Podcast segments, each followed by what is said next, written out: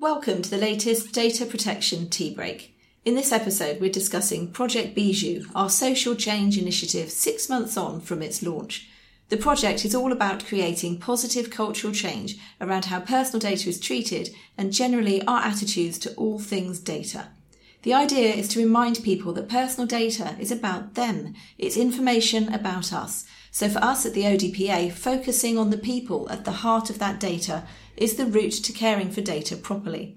Today, Data Protection Commissioner for the Bailiwick of Guernsey, Emma Martins, and Chief Operating Officer Tim Loveridge, and me, Kirsty Bogle of the Office of the Data Protection Authority, are discussing how changing our attitudes and how we think about personal data works hand in hand with the law. Hello, and thank you for joining us. In the past, most of our podcasts have been fairly formal as we've been discussing a process or imparting information. This episode is going to be a bit different.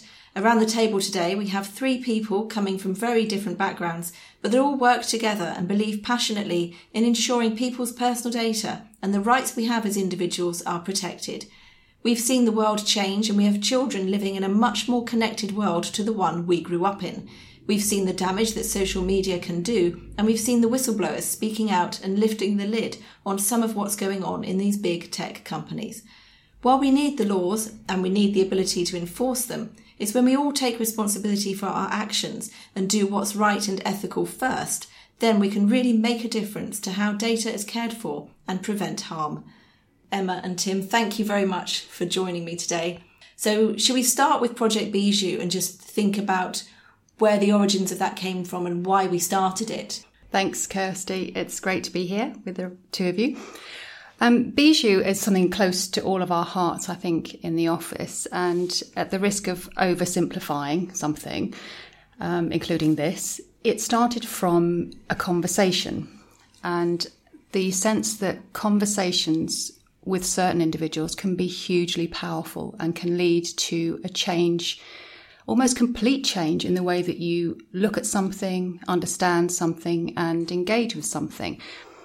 And the sense that when you have those conversations, we remember them and they can lead to meaningful change and meaningful outcomes. And we thought in the office, I think it's fair, I'm sure Tim will come along in a moment to, to elaborate on this, but we had a bit of a chat about it in the office and thought, well, you know, we sit here with this very weighty piece of legislation with lots and lots of sections to it and, and, and elements of it which are often unfathomable, full of legal language. But the concept of the protection of data is actually simple. It's treating people with dignity and with respect.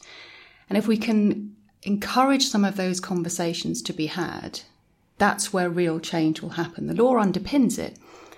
But something as simple as a, as a chat with somebody that you respect and that you trust that makes you look at something a little bit differently can really be a trigger for extraordinary change. So that was the starting point. And I think what was so lovely about Bijou is, is all the different voices we've had uh, involved adding and including themselves in that conversation because I feel so strongly this is not just a question of the regulator stepping in and, and finding people and taking enforcement action. And there is always a part to be played by regulators in doing that. But first and foremost, we want to prevent things from happening that have bad consequences for people. And the question for us as a regulator and us as a community and a society is how can we do that well? Yeah, and it's when we start talking about things that people are inspired to to change and and actually sometimes we don't necessarily think about the things we're doing and the influence that it has. So perhaps by listening to some of the contributors to Bijou, people might realise that actually what they're doing that might just seem like a tick box and I have to do this because it's my job. Actually, they might be able to see the bigger picture and how meaningful it is, how important it is, because what we're doing is all about people. It's not just about getting them to fill in a form and follow a procedure. It's people that we're trying to look after. Absolutely. Because I, I, I, was just thinking, listening to, to Emma and about um, where Bijou started, and, and when I listened back on it, it was there was that combination of both the real influences. You know, we, we live in a time of influ- influencers, and uh, and those people have got such influence on uh, on this world, um, and and the stories that they have to tell as well. And uh, you know, you go back and you listen again a year later, and it's still really profound stuff that's on there.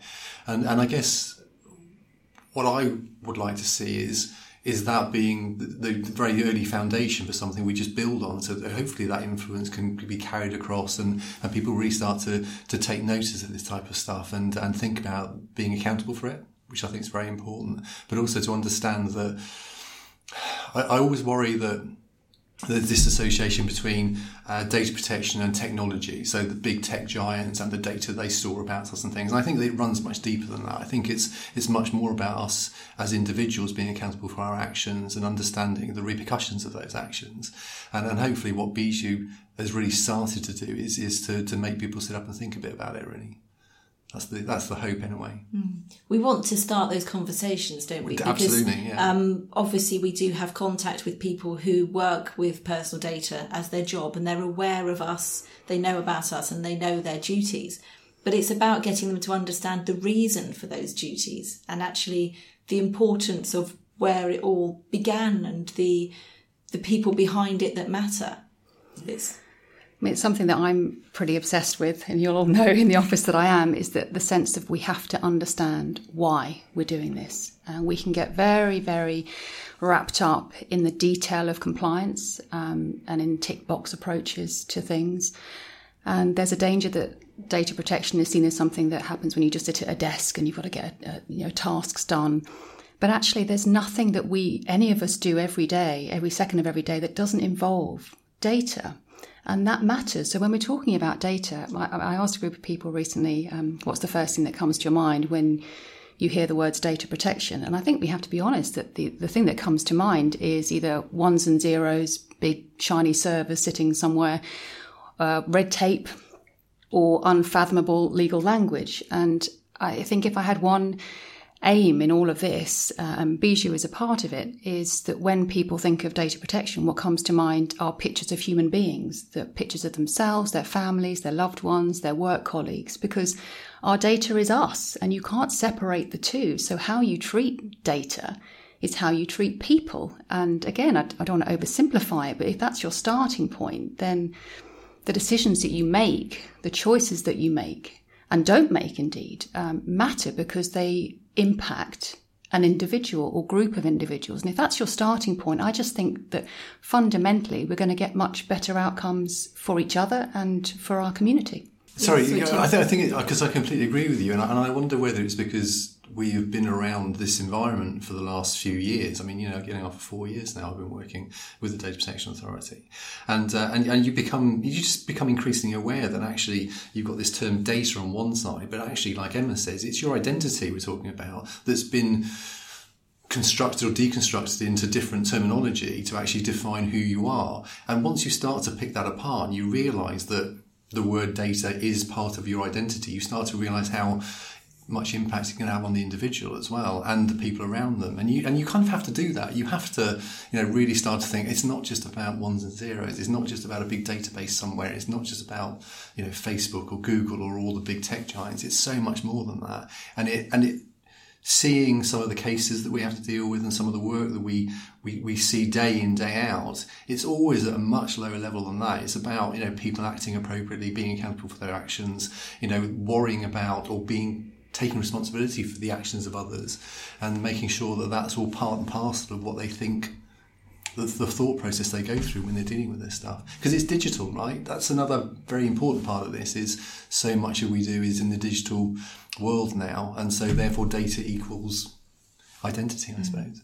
And as you mentioned, it's when we get the cases come in and things have gone wrong, that's when it really brings home to people how important looking after data is, because it's those harms that can't be undone, isn't it? That's when, you know, because obviously we want to stop those harms being caused, and unfortunately, the reality and the um, the penny doesn't really drop for people often until they see the result of a harm.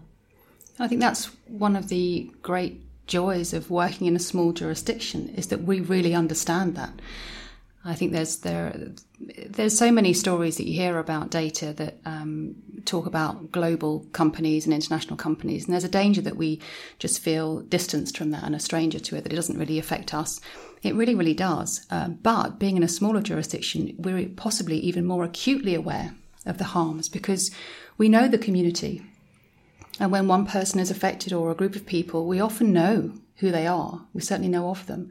So our sense of harm, I think, is, is heightened because of that. And I think that we've translated that into a real laser focus on preventing the harm because surely that's got to be better than picking up the pieces. And I think that when we look at data harms, again, if you look at it as ones and zeros and, and, spreadsheets, then you don't understand harm in its real sense. When you look at it as people, harming people, human beings, individuals, then you start to understand and look at risk in a different way.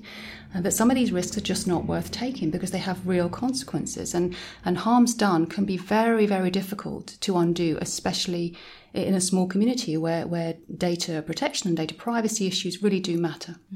Because once harm has been done to a reputation, even if that, you know, whatever data it was that caused that harm wasn't true, you can't unknow something. You can't so just tell people, just forget that you heard that, forget that you read that, forget that you saw that, because even if it wasn't true, once you've seen it, it's there, isn't it? And also, there's human nature about the whole no smoke without fire type stuff that goes on as well. And and I, I do agree that small communities, I guess, are more susceptible to this in many ways. Um, you know, people's reputations can be ruined and uh, and very quickly, and that's ultimately something that you, you can't undo. Mm. And I think that uh, as well, the collection of, of data about us is extending so rapidly. It's now, you know, biometric information. It's no longer just your name and your phone number or your buying habits. It's part of you, your fingerprint or your iris scan.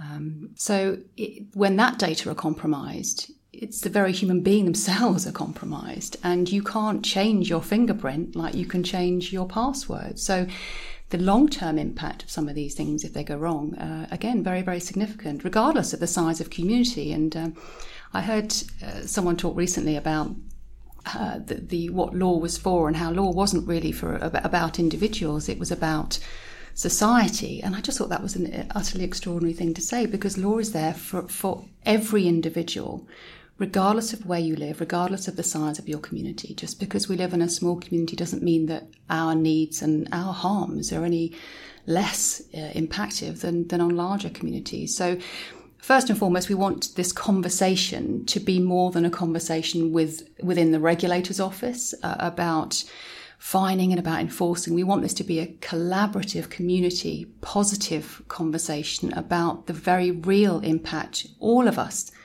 can have, regardless of whether we work in an environment where data protection is part of your job title or not but every single human being uh, in this bailiwick, uh, there is data collected all the time, and the decisions that you make and don't make about who you give your data to uh, have real world consequences. Mm. That's quite a key one, isn't it? Actually, about that who you give your data to as well, particularly if we're looking at the younger generation. I think even now that they are so internet aware, and obviously they are digital natives, and they understand the technology probably probably better than we do, but they don't often realise the risk that they're putting themselves at when they just blatantly share information and images and all sorts. They know they know that when they put an image on their Snapchat or whatever that they don't have it, they don't own it anymore, that it's owned by somebody else. But they can't seem to make that connection. They're just like, well, that's fine, I know that. Yeah, it's kind of like a blind trust that you know the person, the, the recipient, the collector of data will just do the right thing. Mm. But so many times we've seen that that's not the case at all. You know, because actually the the storer of the data is there for commercial reasons, and then and actually it's so anonymized it became and depersonalized that they're they're never going to worry about the individual because they're working at such scale compared to you know somebody's life mm. that happens to be on that platform. And I think it's also the case. I mean, at the risk of sounding patronising, I really don't mean it to be that. I, I remember a long time ago when I was young, your understanding of risk to yourself is very different than when you're an adult. So I think that though to a large degree we want to empower the community to make good decisions and to be well uh, properly informed about this whole area. But there is a limit when especially when it comes to young people I think that that that's where you really do need the state to step in and that's why this is not just a question of uh, just legislation or just self regulation, just community awareness. It's a combination because I do think that there are certain protections that especially young people should have in law that are not enough at the minute. Um, and we're seeing some huge harms. And, I, am afraid to say that I think in generations to come, we will look back at this generation, at ourselves, and say, why didn't we do more?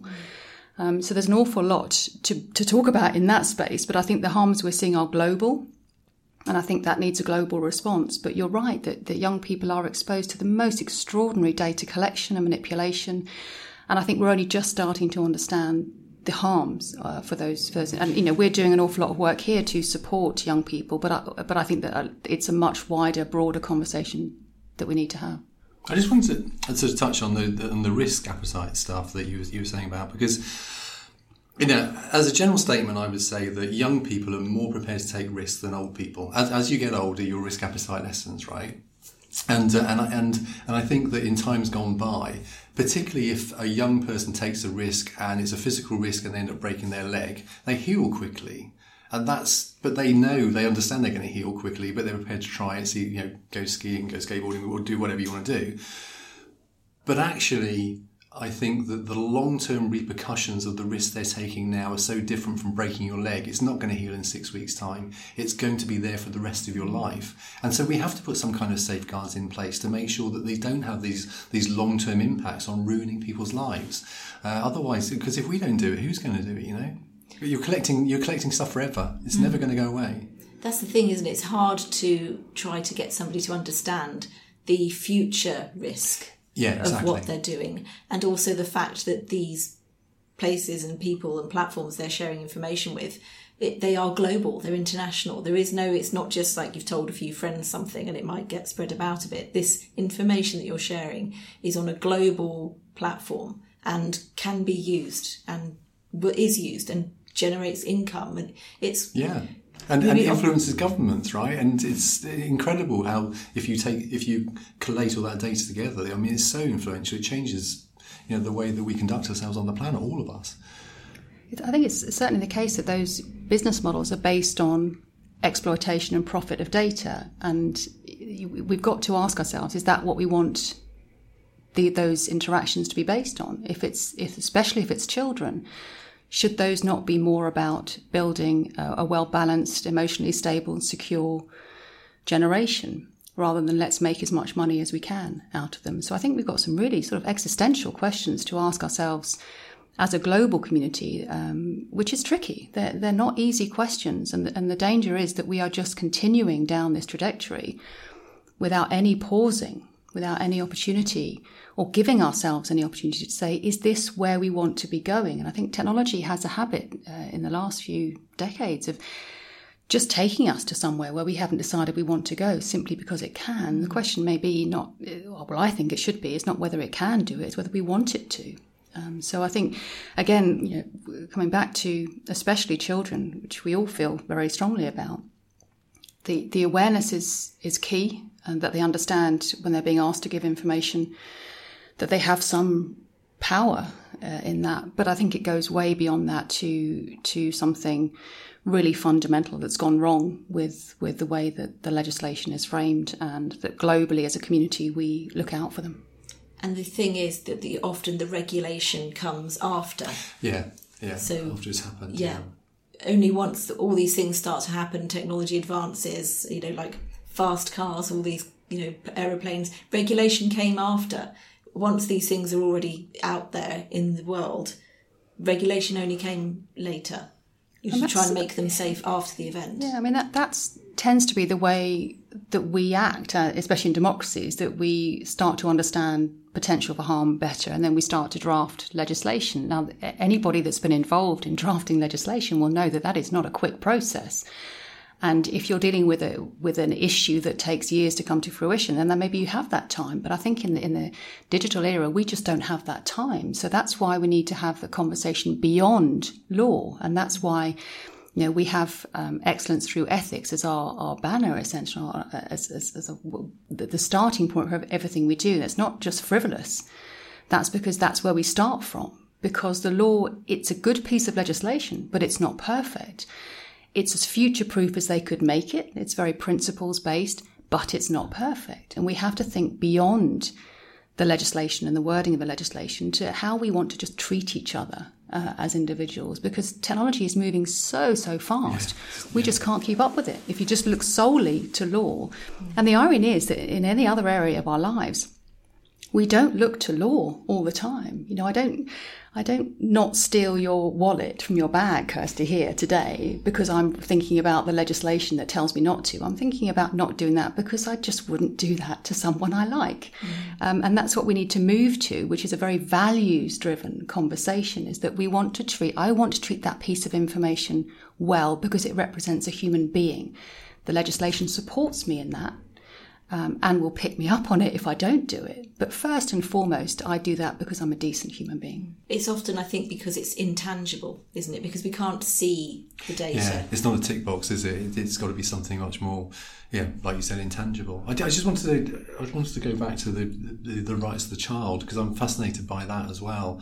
Um, I, I think there's two things there. You've got the pace of change, which I completely agree with, is that legislation can't possibly hope to keep up with the pace of change, particularly in digital um, era and uh, and so we've just got to try and do the best we can with, with that. But it can't be the the only point of reference. You've got to go back and look at the horizon scanning, haven't you, and look at what's like to be around the corner, regardless of what the legislation is, what legislation is available to us to deal with it. And then that kind of draws me back towards the children because they're, you know, UNICEF is brilliant, the rights of the child. Um, but also some of the activities you're seeing around uh, what um, different jurisdictions are doing around children, I think are wonderful. And I, I mean, I, I, think about Finland with the, you know, the fake news stuff that was going on. And if anybody gets a chance to Google this, I highly recommend it because it's wonderful. But what they they've said is, I think that, that Finland is under a lot of pressure from Russia uh, about a lot of fake news that's being sent out. So that, so it's creating, you know. Um, it's just stuff that you don't necessarily have to you definitely can't believe in. And so what they're doing is encouraging with the edu- within the education system kids to go out and check three points of reference first before they believe a piece of news. And that feels so tied into data protection as well. Is you know not just what you're receiving but what you're giving out is so fundamental. And the, and the and children need to learn about this and all and all the safeguardings that should be in place around them before they go out into the big bad world and start you know giving away their data giving away their identity. So so I, you know, I'm very supportive of the idea of doing anything we can to encourage kids to be very aware of exactly what's going on in the world. That sense of, sort of creativity around getting the messaging through, I just think is really exciting. That, and you know, equally we're seeing movies being released on various platforms about this whole area. So those from those fantastic projects in Finland that Tim mentioned, and I highly recommend. We, we may put a link up if yeah, we, we, can we, on that because yeah. it's really worth having a little look at.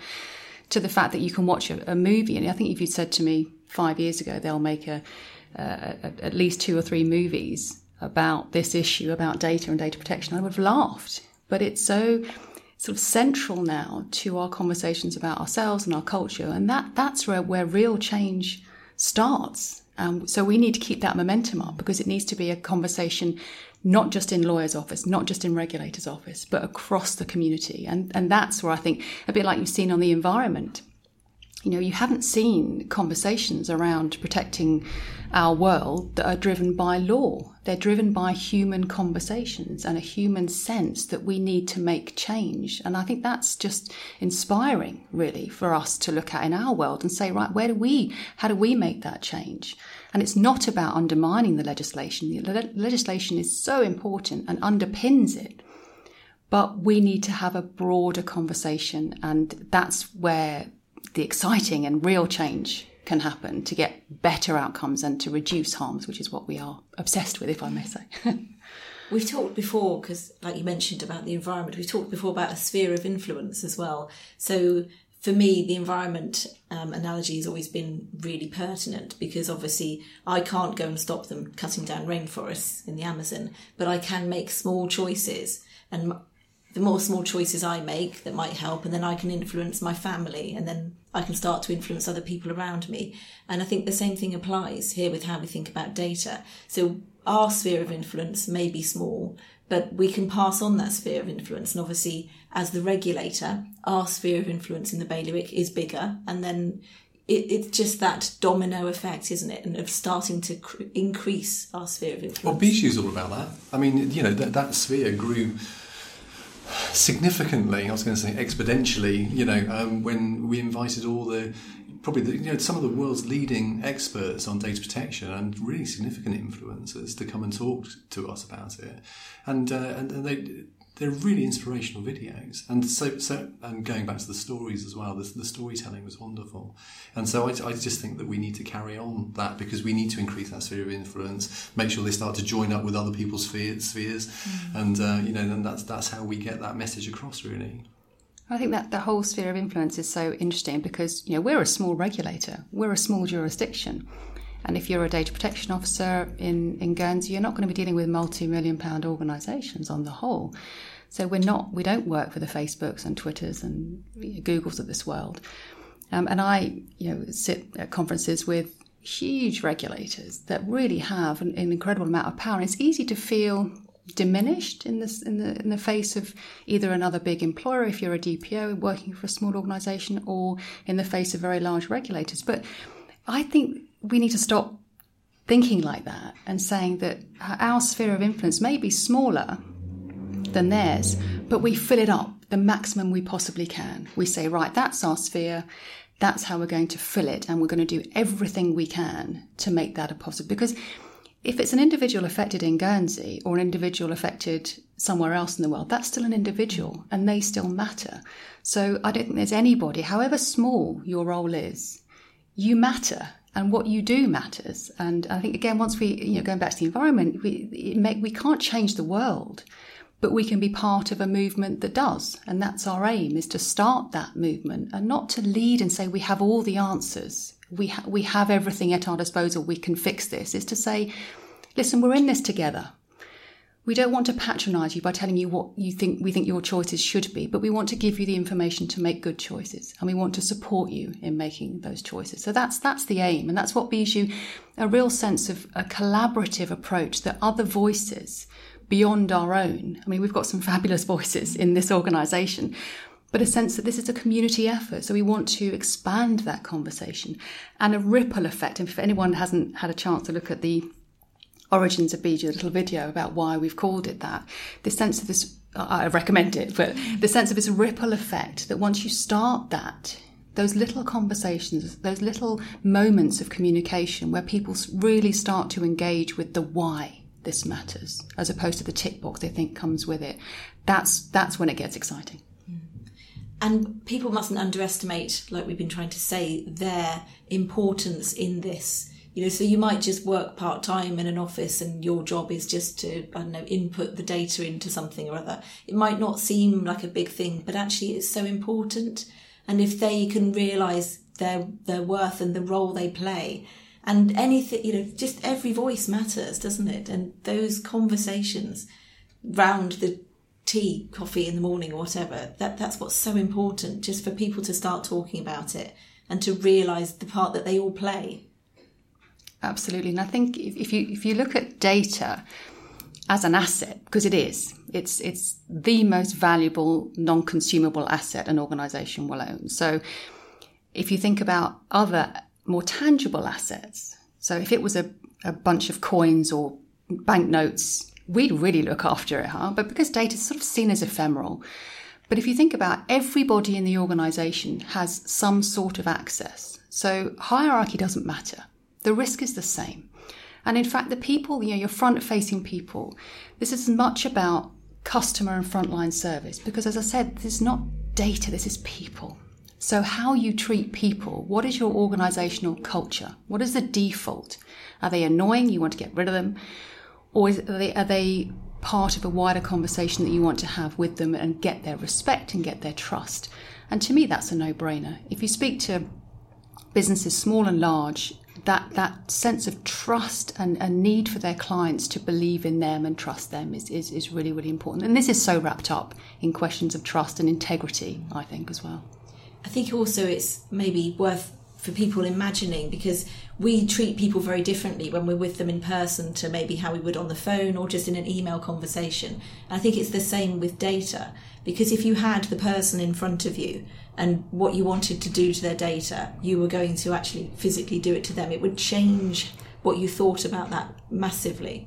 I mean, I think it's probably, we obviously won't give any detail, but uh, Tim, I, I, remember you saying to me quite recently that a, a real defining moment for you is when you came face to face with a complainant. Um, and suddenly, the, the, information that you see on our systems and, and you know, the case handling systems becomes a human being That's a profound moment, and we must never, ever, as an organisation, lose sight of that. However trivial that we may think that person's complaint is, to them it could be everything. And you're absolutely right. And that's again why working in a small community is so powerful for us as a regulator, because we often get to eyeball those people who are affected, which I think in larger jurisdictions they possibly don't have the opportunity to do that in the same way. But what that does is it builds in a real sense of we do this from a from a from a values base, respecting that individual, as opposed to just pushing pushing them through a complaint system to try and get our stats up or down or whatever it may be. It's a terribly real uh, communication and relationship that we have with ev- everybody. Um, but especially those who have feel who feel that they've been harmed, and I think it's probably fair to say that's next. Yeah, I, I was just, a, I mean, it became very real for me. I, it, I think it's always been quite real, but the um, because I'm, I'm, not normally a frontline worker as such, and not, not a case of compliance officer. Um, but just because of circumstances, um, you know, it, it, was important for me to, to go and meet a, a complainant. Somebody needs to come into the office and, and have a chat with us about a certain uh, issue that they were facing, and um, and it had a really profound effect on me. It's you know, this did become very very real. This person was was suffering and uh, and through um, the way they've been treated and the way their data have been treated. And um, you know, and as you explore that, you know, spending an hour and a half with somebody who's just in a very very bad place because of you know the set of circumstances and the way other people treat them became. Um, just uh, just seminal for me really so and it's something I think about a great deal now. I talk about a lot don't I? So it's uh, it's always my kind of point of reference. So and, and, I, would like other people to start thinking like that as well. Is, is it real. And hopefully it, will never happen to you but when it does it hurts. And uh, you need to understand this is everybody. I think this is where Bijou does come in, doesn't it? That whole just sharing information, sharing, you know, and also sharing responsibility. So, you know, the buck doesn't stop with whoever's in charge of an organisation. Everybody has an equal responsibility. And even as individuals, if we don't think we work with data, we know information and things about people all the time, and obviously legislation can't change what I tell somebody about somebody else. But it's that just moral standpoint. Like yeah, that whole injustice thing, isn't it? So you, it's you know, uh, one of the Bijou contributors, I, I think her phrase was "Don't be a git," which was just you know, you think back on it, you go, just be a decent human being and just respect other people because it's so important. And it's not just you've ticked a box and moved on because that's impacted somebody. And you have to bear that in mind. Just have that at the back of the of your head when you're doing this stuff, when you're doing your work, when you're collecting so much information about so many people. There are real humans behind all that. And those real humans often come in and they, they talk to us because they have to, because they've got no other place to go. Mm-hmm. I'm just thinking one of the things, obviously, we've done in the school program is to ask children to imagine their data as a favourite toy. Um, and obviously, one of the slogans is like care for your bear, but also think about who you're going to share your bear with. And just trying to make people visualize. So, obviously, that's very simplistic for children, but actually, like you're saying, for you, having met that person who has been harmed through their misuse of their data, now when you're looking at data and you're you're thinking of that person. So it's humanized yeah. it for Always, you. Yeah. So obviously for children, I've had to make it simple, make them think about a toy. But the, one of the biggest messages I think from us to everybody listening is to humanize that data, isn't it? To just remember that person. Yeah, our, our little strapline is human at the heart of, of everything that we do. Um, and it's not to say, I mean, I, one of the things I want to emphasise here, this is not to say that you know there isn't a difficult and complex law to grapple with if you're a compliance or data protection officer.